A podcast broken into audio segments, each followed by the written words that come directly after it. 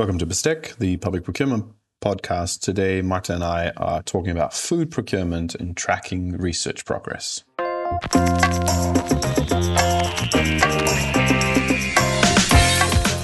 Welcome to Bestek, the public procurement podcast. In this podcast, Dr. Willem Janssen and Dr. Marta Andhov discuss public procurement law issues, their love of food, and academic life. In each episode, Willem, Marta, and their guests search for answers to intriguing public procurement questions. This is Bestek. Let's dish up public procurement law. Hola, Marta. Hello, hello. Hello, there we are again talking about food today. How what How excellent opportunity! I mean, I already tried to make the link in the in the previous episode about uh, the Didam case, that Dutch case that we discussed, that it was about supermarkets and you buy food in supermarkets, and we're trying to make this about you know a bit of a love of food and conferences after. So, but today you totally nailed the topic. You suggested food procurement, and I was like, yes, bestek, cutlery, food, perfect. It just fits like a glove, right?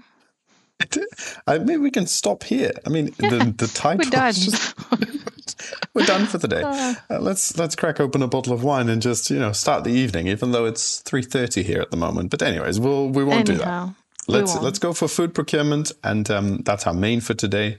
Um, uh, it's also part of a bigger research project that you're involved in, and I'm sure you'll tell us a bit more about that later on. We'll be looking at food, food systems, why it's important to talk about food, um, and the issues of sustainable food procurement, particularly, um, because the aspects of localism play a, a, strong role in that. So that's a bit of a teaser for for our main. And for our dessert, um, we're looking at one of the suggestions that we got from um, from uh, Twitter. I think this one was from Twitter. I think. Yes, Am I saying I that correctly? So. Um, and um, it's about tracking your research progress. And the question that was raised really was um, okay, I'm working on something. How do I know? I suppose, or that's how I interpret it. How do I know if I'm on track?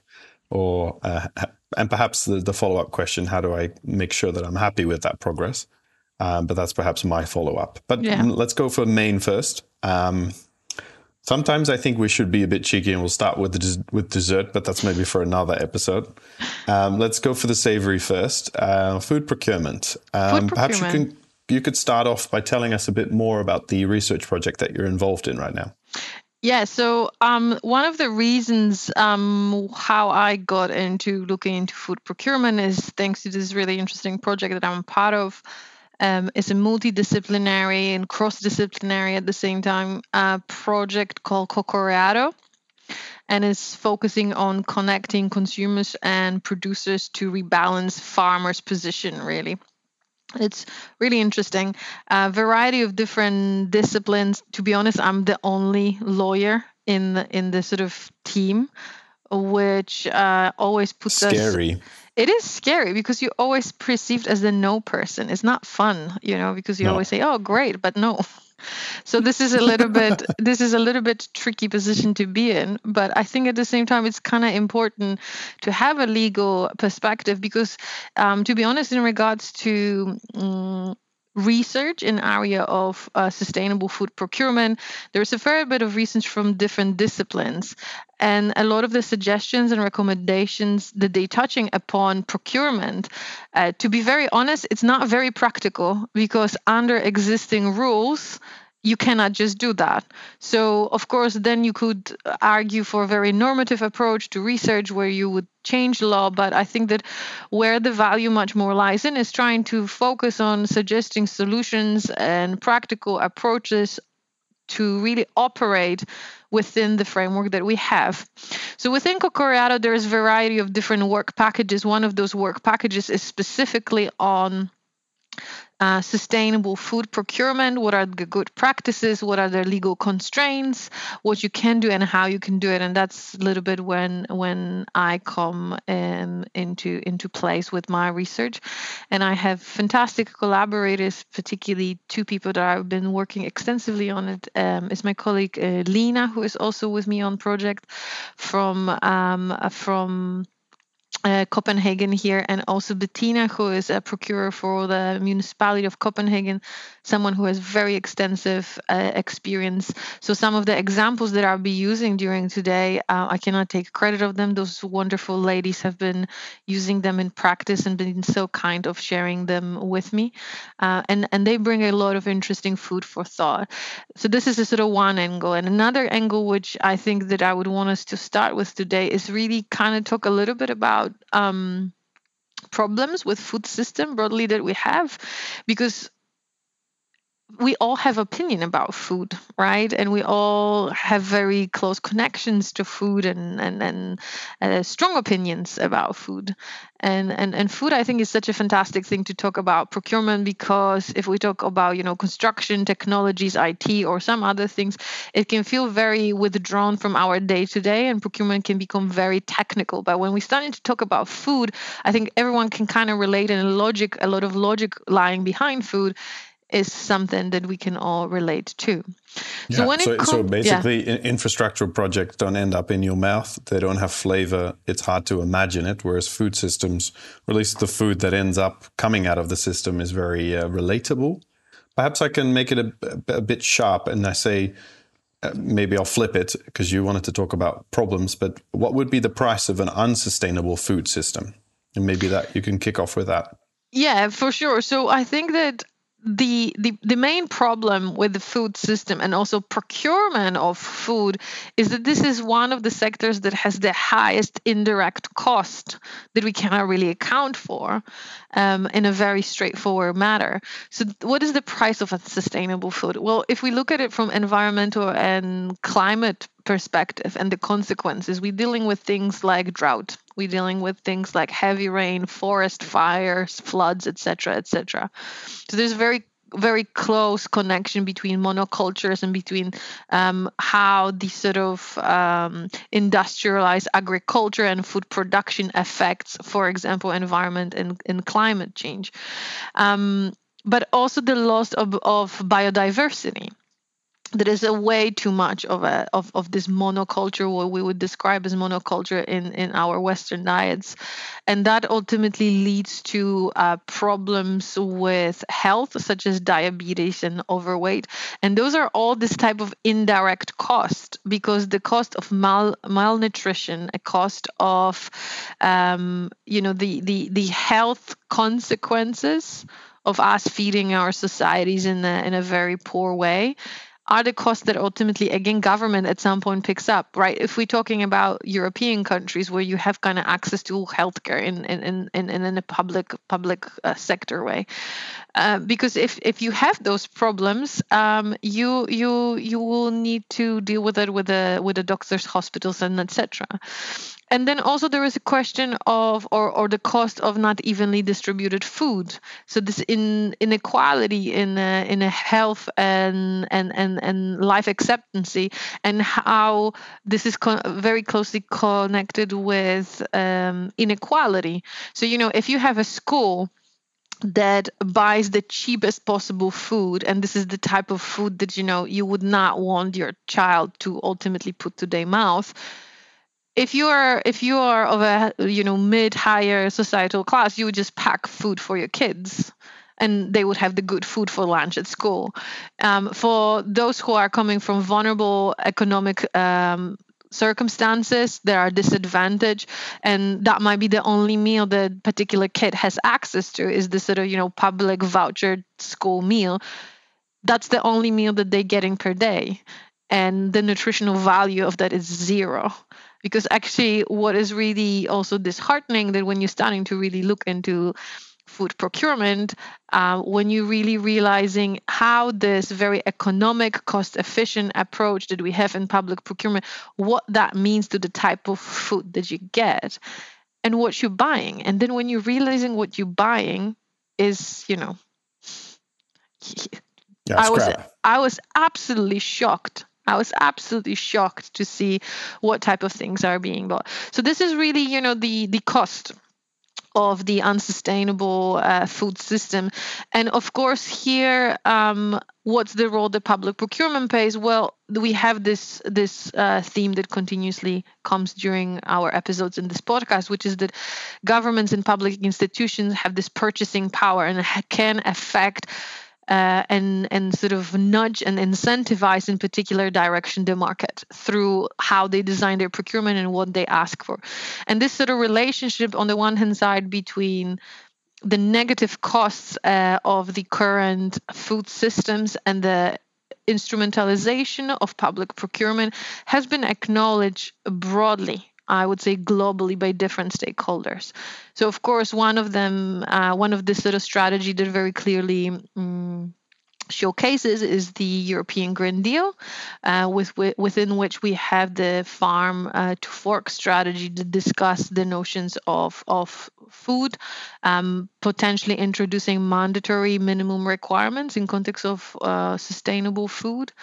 Uh, yeah, that's but, what the the European Parliament called on, right? So exactly. Um, I think it was December last year where there was a call from Parliament saying the end of last year, if I get the month wrong, um, saying that there would be a need to do so, right? So to introduce those, particularly the focus was on schools, um, whereas in the Netherlands that's less relevant. I think that's also culturally depicted. If schools provide food or lunch, Mm. Um, but catering services might also be affected by that. So I think that would be a call to action to listen to some of our previous uh, episodes, eight and three, perhaps, to listen a bit more about the move towards mand- mandatory uh, criteria. But you were talking about the, the growing recognition of and yeah. So, of, so this is this what you what you highlighted. This is one of the aspects, right? And of course, what we also need to acknowledge just as a sideline note to this, that food is also particularly regulated. So in certain jurisdictions, also sort of particular type of food procurement, such as for schools or hospitals, they are kind of excluded from the application of some of the procurement rules because they have a particular regulation. So that's also something to have in mind. Um, and then on a global scale, because this is obviously very global problem, this is not just European prog- problem. Um, but on global scale, the upcoming um, UNEP Global Review 2022 of Sustainable Public Procurement up there actually very clearly showcase that over the last years, the importance of food, focus on food within procurements, developing criteria within food, etc., etc., really jumped quite high in a priority of organizations. So I think that this all leads us to really um, conclude or really acknowledge the importance of this particular sector uh, for for uh, our today day to day sort of strategies regarding procurement and where the focus really will lie to a certain extent.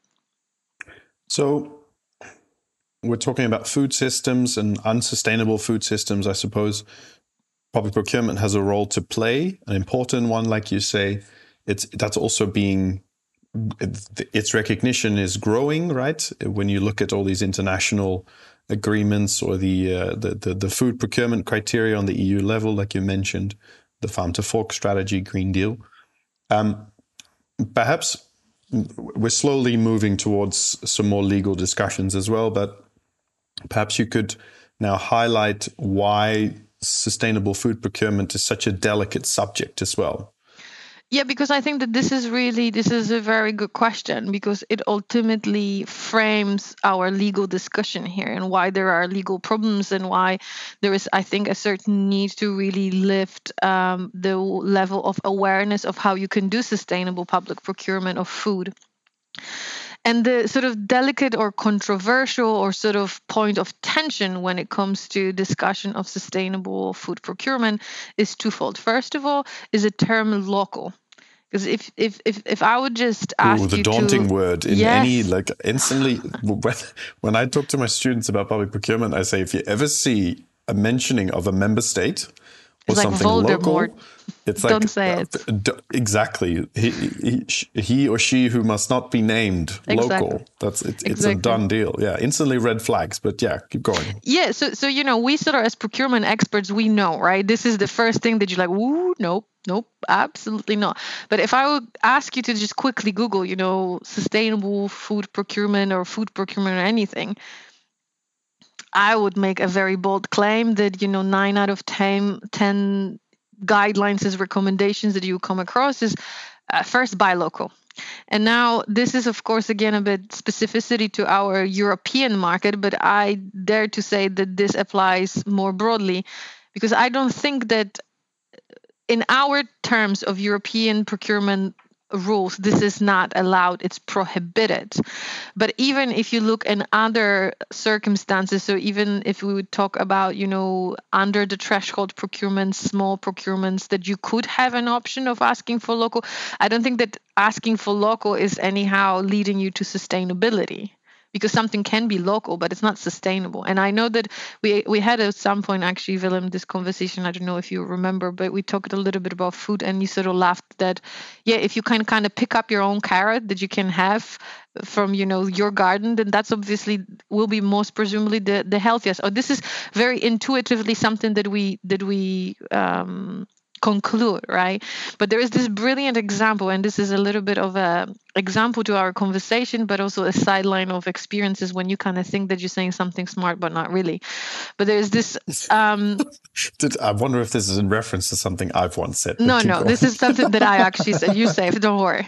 Uh, so so there is this classic example of showing sustainable food on on example of tomato right? And the example right. is goes that you sort of say well um, if you're going to grow a tomato in green uh, greenhouses somewhere in, let's say, Denmark or even Norway, somewhere north, really yeah, the north, Netherlands, we are big on greenhouses, right? Yeah. The amount of energy and resources that you will need to really produce it, it will be really unsustainable. It's not really good for for broadly understood environment. Uh, it is much better and is much more sustainable if you consider that actually it's a it's a tomato that has been grown, you know, sort of under natural sunlight of you know southern Italy, and then it's delivered to you uh, through you know let's say uh, rail. Um, uh, or, or, or even you know trucks anything else than planes right and this is the sort of very traditional example to showcase that local not necessarily means sustainable and then i had a workshop on this on this Cocoreado project with one of my colleagues that really works on sort of uh, tracking the life cycle and building the life cycle the, the, the really sort of actually kind of science of of uh, creating the patterns of what something is sustainable or not. And he sort of highlighted to me that this is uh, actually used as a very traditional example, but it's not necessarily true because some of those green uh, houses if they have really you know like a circular loop of refreshing the water and filtering the water and the energy comes from uh, renewable energy and it's really like a closed loop that that solution actually might be much more sustainable than what we traditionally say about this you know very natural produ- production let's say of tomato on of south italy. Because also this this will be a form of quite industrial production already. So there will be some sort of forms of energy used on them too. So this is just to showcase that this is you know not very obvious topic uh, in that no, in we that need to regards. be sharp when it comes to coining something as sustainable and just assuming that local equals sustainability. It can go a lot of ways but we need to be sharp on that. That's is Absolutely. that what you're saying? Absolutely, and also additionally you need to in a quite specific uh, terms even before you go into procurement define what sustainability is. Because it needs to be somehow measurable quantifiable. You need to you, you need to be able to operate within this quite formalized structures that we have right? So this sort of idea of you know tomato in southern italy under sun is it's it's sort of you know. it sounds appealing though still but yeah. yeah but it's not really something that ultimately on the example that i gave can lead you to exactly. quite wrong assumptions right? And the second layer to that before be be, be, uh, be um, sort of going away from this, but also why this is a bit controversial or hot topic or point of tension very briefly is also that very often we also entering a space of discussing as social aspects of procurement and that is role of farmers. And the notion that you know we should encourage we should promote participation of farmers within our public procurements etc etc and of course here the the point of uh, of of knowledge that we have to share as procurement specialist to policy developers or, or, or activists within this field uh, or, or market broadly is this notion that we need to distinguish between the fact that procurement ultimately focus on what the offer is, not from who the offer comes, right? And there are certain limitations uh, that are that are given here. So when you say involve the farmer, I could see a couple of ways where you could involve them. Um, is is it involving them by procuring directly from the farmer, or does it mean um, having them be a part of setting up a procedure and having them test the criteria, or or, or are those separate, different things than what you mentioned? Because you kind of focused on perhaps them being a sustainable farmer, and that's something that we don't necessarily focus on in, in traditional public procurement procedures yeah. in Europe.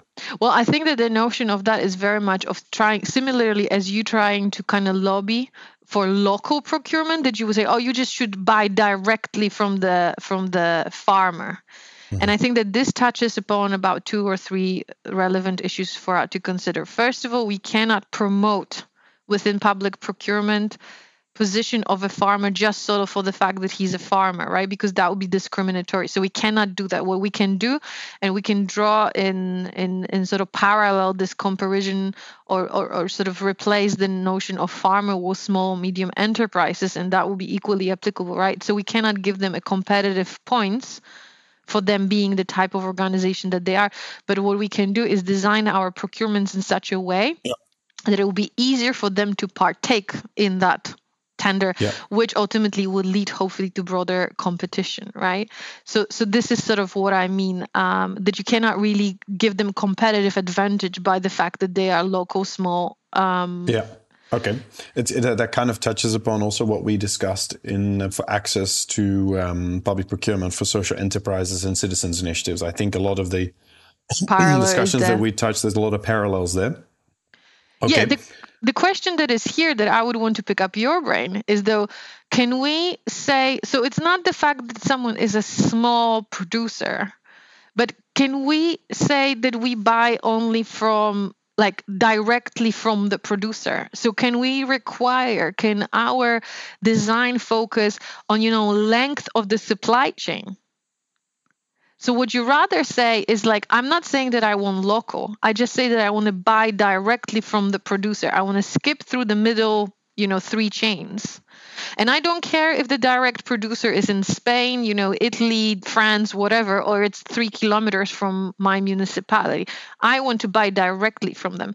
Because the notion of why I want to buy directly from them is the notion that that provides me with the most transparency because the information that I can obtain about you know how something is produced, what type of conditions uh, are there in context of I don't know health and safety for employees, etc., etc. This is a question of transparency. It's not a yeah. question of you know a sort of type of preferential treatment, and I'm not limiting to say only my you know local farmers. I'm just sort of asking for particular structure of a supply chain.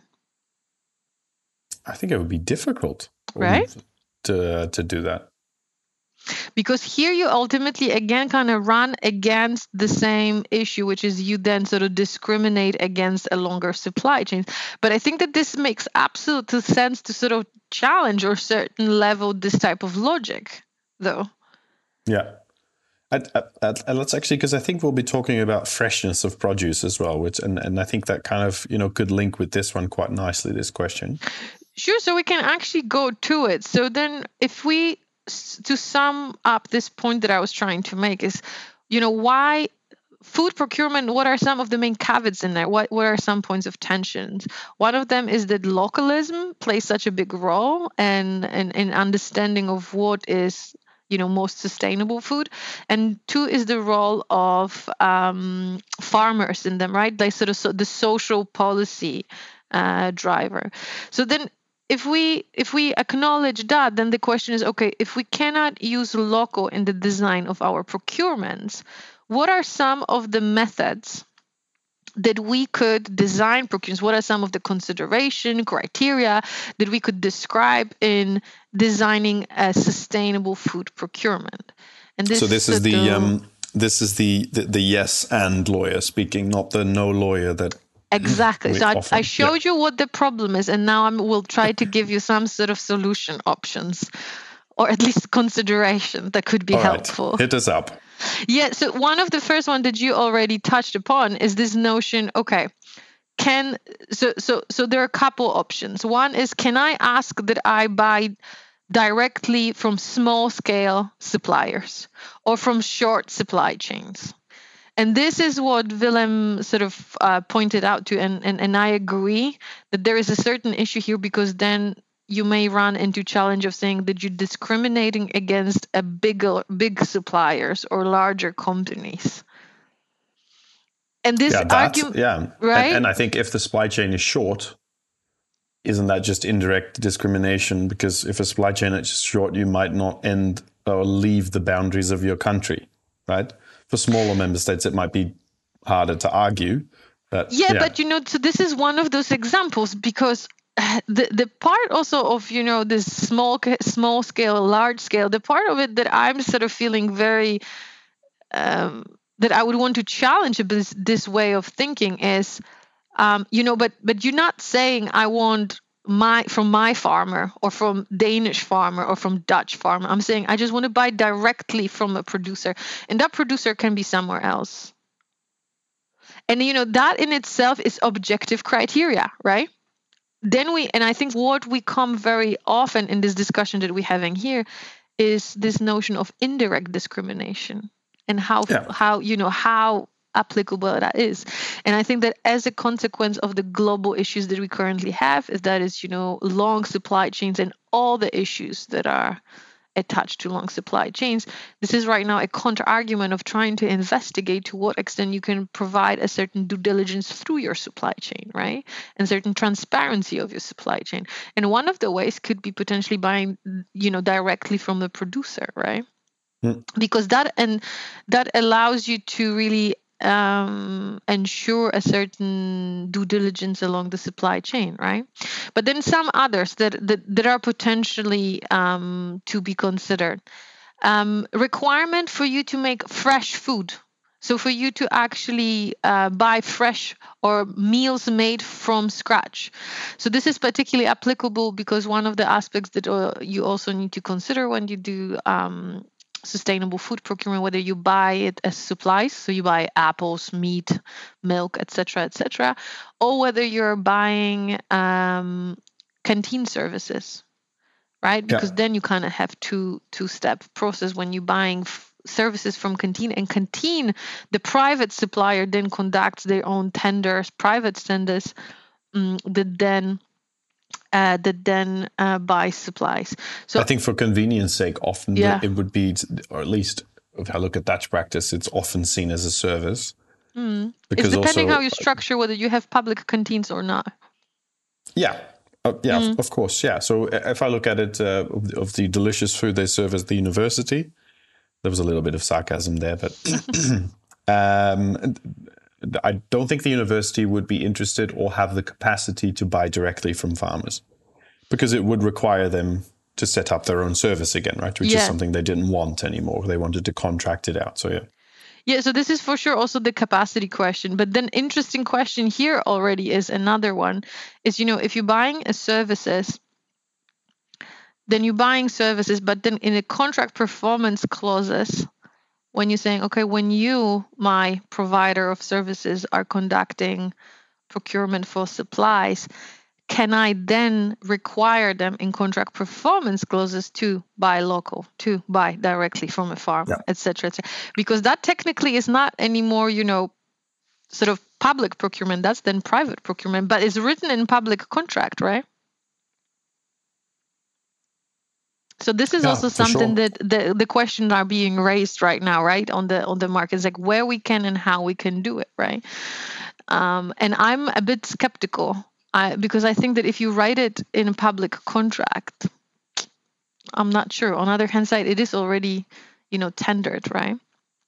But yeah, so that would diminish the issue, but I still think there's there's this discussion of if we're looking for short, if you're asking for short supply chain or from local producers, I think or at least some lawyers would argue, then look, that will cause indirect discrimination. That you're actually just asking for local Dutch producers or Danish producers, just in a different way. Just you're just making it you're, you're actually circumventing any type of obligation you might have under the free movement rules or public procurement rules, right? Um, but perhaps you know, and then this is one of the things that you also mentioned before is would certification then make it easier in this in this regard? Yeah, so I think one of the aspects that you could go about it and, and, and practice have been done and it's quite successful is use or require organic, right? use a require of, of organic food and for that then you can use different labels right and of course here what is important is to also um, distinguish between the type of labels that you can use for technical specification and which you cannot and you can use them only for award or uh, contract performance clauses because here you will have example of fair trade and the dutch coffee case right Yep. We go into we go into Willem's jurisdiction when when the court clearly said that fair trade is is absolutely allowed, but not as a technical specification because it does not fulfill what technical specification is. You can consider as contract performance clause. So organic is one of the options, but it's it's the the problem with labels. Of course, they are at times expensive and maybe not achievable. So we need to investigate other ones. And um, I know that there is a lot to be covered within that subject, and I need to stop uh, at some point. So I want to just jump onto two that I know that yep. uh, in Denmark have been exercised um, quite extensively, and they're very interesting. But they bring the same questions about you know short supply chain which is this isn't that a, sort of circumventing the rules just in other different ways and first of them is to ask for seasonal food and you know the way how this can be clearly showcased that is a bit problematic is if you going to uh, ask for uh, buying things uh, when they are in season in the country that you're buying. So if i'm saying i want things that are in season specifically in Denmark in July because that might be that you're asking your own market. But if I'm requiring in my in my technical specification in my tender that food is seasonal and what I mean by that is that the food is harvested when it is in the season in the place that it is harvested in. So the example here is that you know that there are some apparently apples that are you know collected and then they are in like fridges for up to two years and then when you actually buying those apples that they long time ago been been fresh. Uh, so this is seasonal, and the second uh, consideration is diversity. When you just sort of saying, asking within your documentation that you want the broadest diversity of let's say apples because apparently there's up to you know 98 different types of apples and you give additional points for that diversity and why I think that those are really brilliant all ways that we're discussing within this episode of you know trying to exercise it where my researcher head spins slightly. And and I'm extremely scared of even asking about that our dear colleague Albert because I feel that he will say no no no no. Is this aspect that if you design it in a way that ultimately it you know indirectly creates a map of a of a border of your country then I think that that's problematic. In other words, if I'm saying I want to buy in, you know, July strawberries, and those strawberries are to be of particular type of strawberries that is predominantly a type that is, you know, present, let's say, on Danish market, and um, it is uh, to be harvested, you know, within a week time of of it being fresh in season and delivered then I think that when you sort of map it, or also if you specifically point out particular type of apples that are in season in particular months, I think that this is very much indirectly, objectively, but indirectly discriminatory because you're creating borders of your market. And I was yeah. just wondering what you think. Yeah, so I think that I mean that touches upon we, what we just discussed about indirect discrimination, and I think your angle of um, of uh, narrowing competition, right? We we we, we addressed Article 18 in the directive and the principle of competition briefly before in some episodes. And I think that's definitely also an issue that could come more from the remit of core public procurement law, right? Are we because also what's what's giving, right? If we focus on that and we limit our supplies so much, you know, the cost would go up, right? There's something to consider. But Perhaps it's it's irrelevant because we just want to have sustainable food systems. That can be a policy choice. Um, but that's definitely something to consider, I think, for future days uh, days to come. Yeah, and I think that wrapped up this this this part. I think that what I would say it's this is a very clear, a very clear example where the tension I think for the next 10 years would be, which is this is those are objective consideration You want fresh, you want diverse, you want seasonal for nutritional value, for all these different things that are objective. And then the question is if that objective is following from your objective also to, to buy sustainable food, how this is counterweight by open competition? Because those are at some point they will be going head to head. And then the fact that you consulted the market and you sort of consulted behind you know the the close three neighboring countries etc is that enough? To what extent you know discovering a true nature of your reasoning whether it is protectional practice or whether it is truly sustainable really matters. Because i think that you you cannot really get there.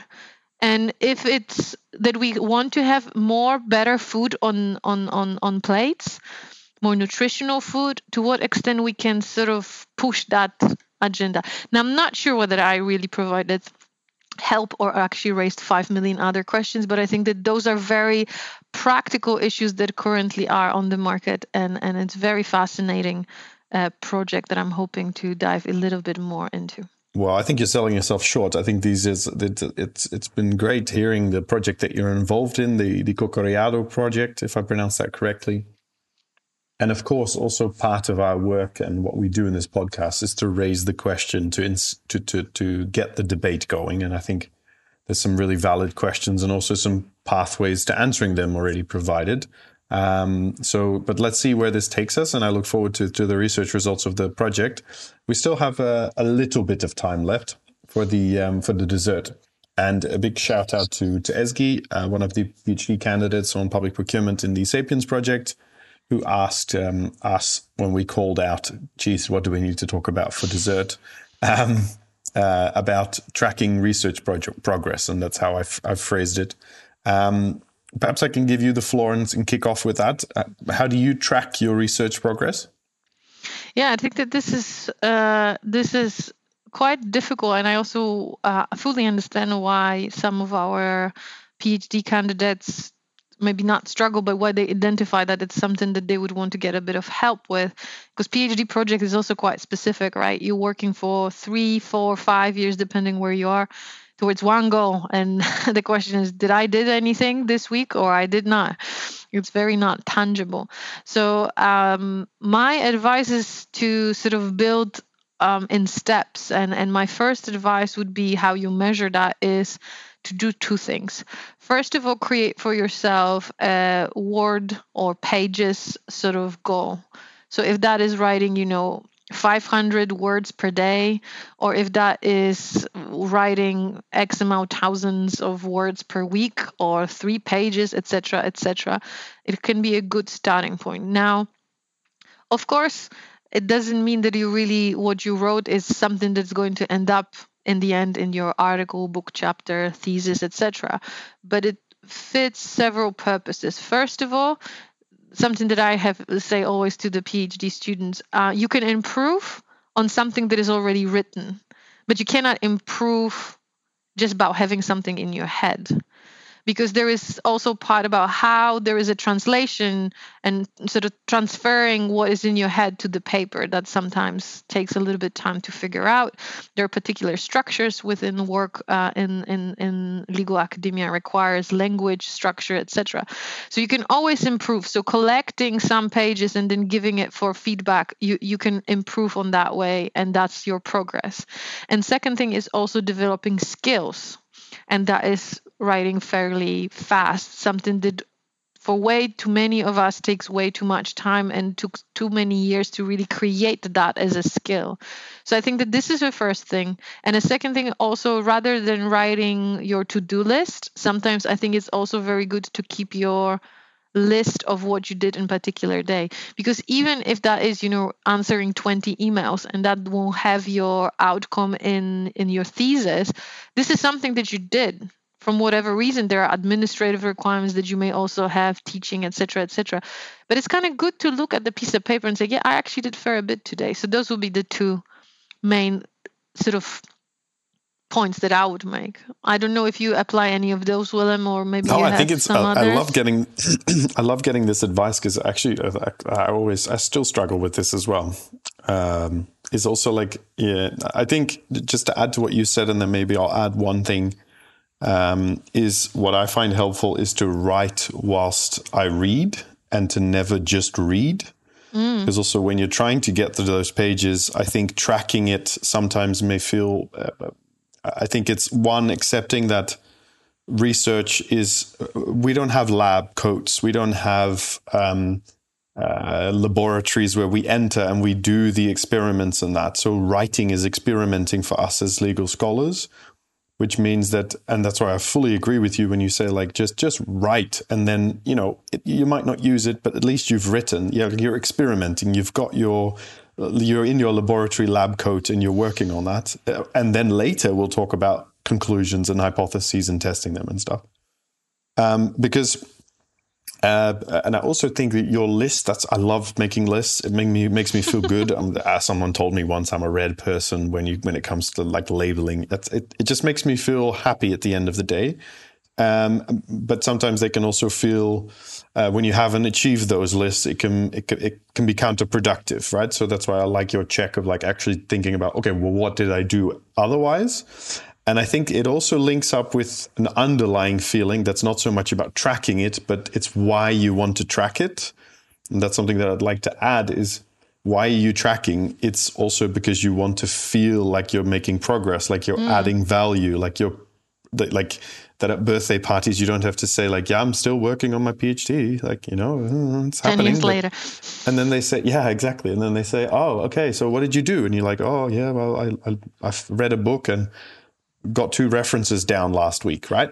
And, mm. and, that's normal because it's part of it. But this feeling of not being satisfied, I think, or of perhaps stressing about progress, I think what, what helps me is also to realize that one, our activities as academics are much broader than just simple pages, right? Even though they're important, but it's broader than that. So value those aspects of your that you uh, were part of a conference, you presented a paper, you put a tweet online, you uh, engaged with an, academic, you had a discussion at lunch or during coffee, or you helped someone, all those things matter. That is also progress for you as a researcher, and maybe not so much as your of your um, of your research. And to and finally, is to also celebrate what seem seems like little milestones. And I've mentioned this before, I think in a previous one, but I think tracking progress is also useful if you celebrate the fact that you got that those two pages or your your 500 words down.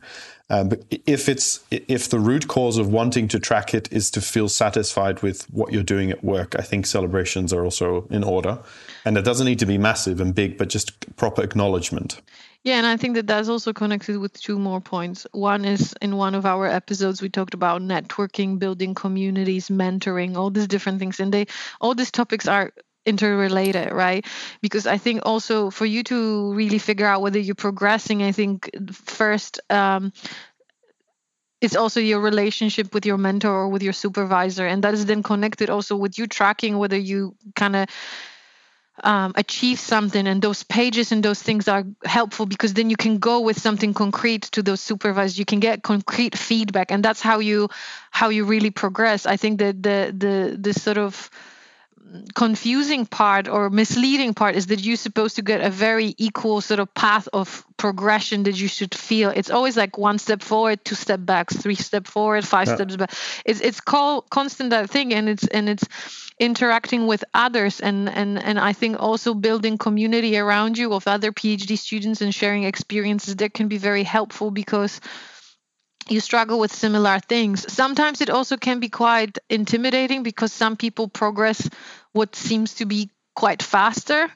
but it also might be just a different sort of setups. You might be teaching in particular semester or someone is more experienced because they had you know five years of practical experience.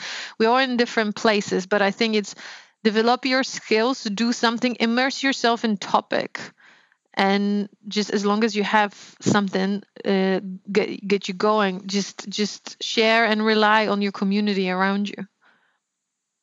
Great. That's awesome advice.